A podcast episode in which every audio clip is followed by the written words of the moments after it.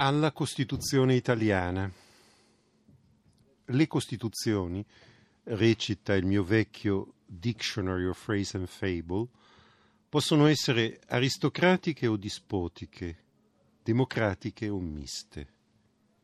Ecco, per te, Costituzione italiana, per te che non prometti di perseguire l'imperseguibile, la felicità degli uomini, Vorrei non pensare davvero a quel mixed che ricade sugli effetti, salvando i presupposti di te che prometti il perseguibile, vorrei restasse il lampo negli occhi di Gobetti, già finito peraltro in poesia.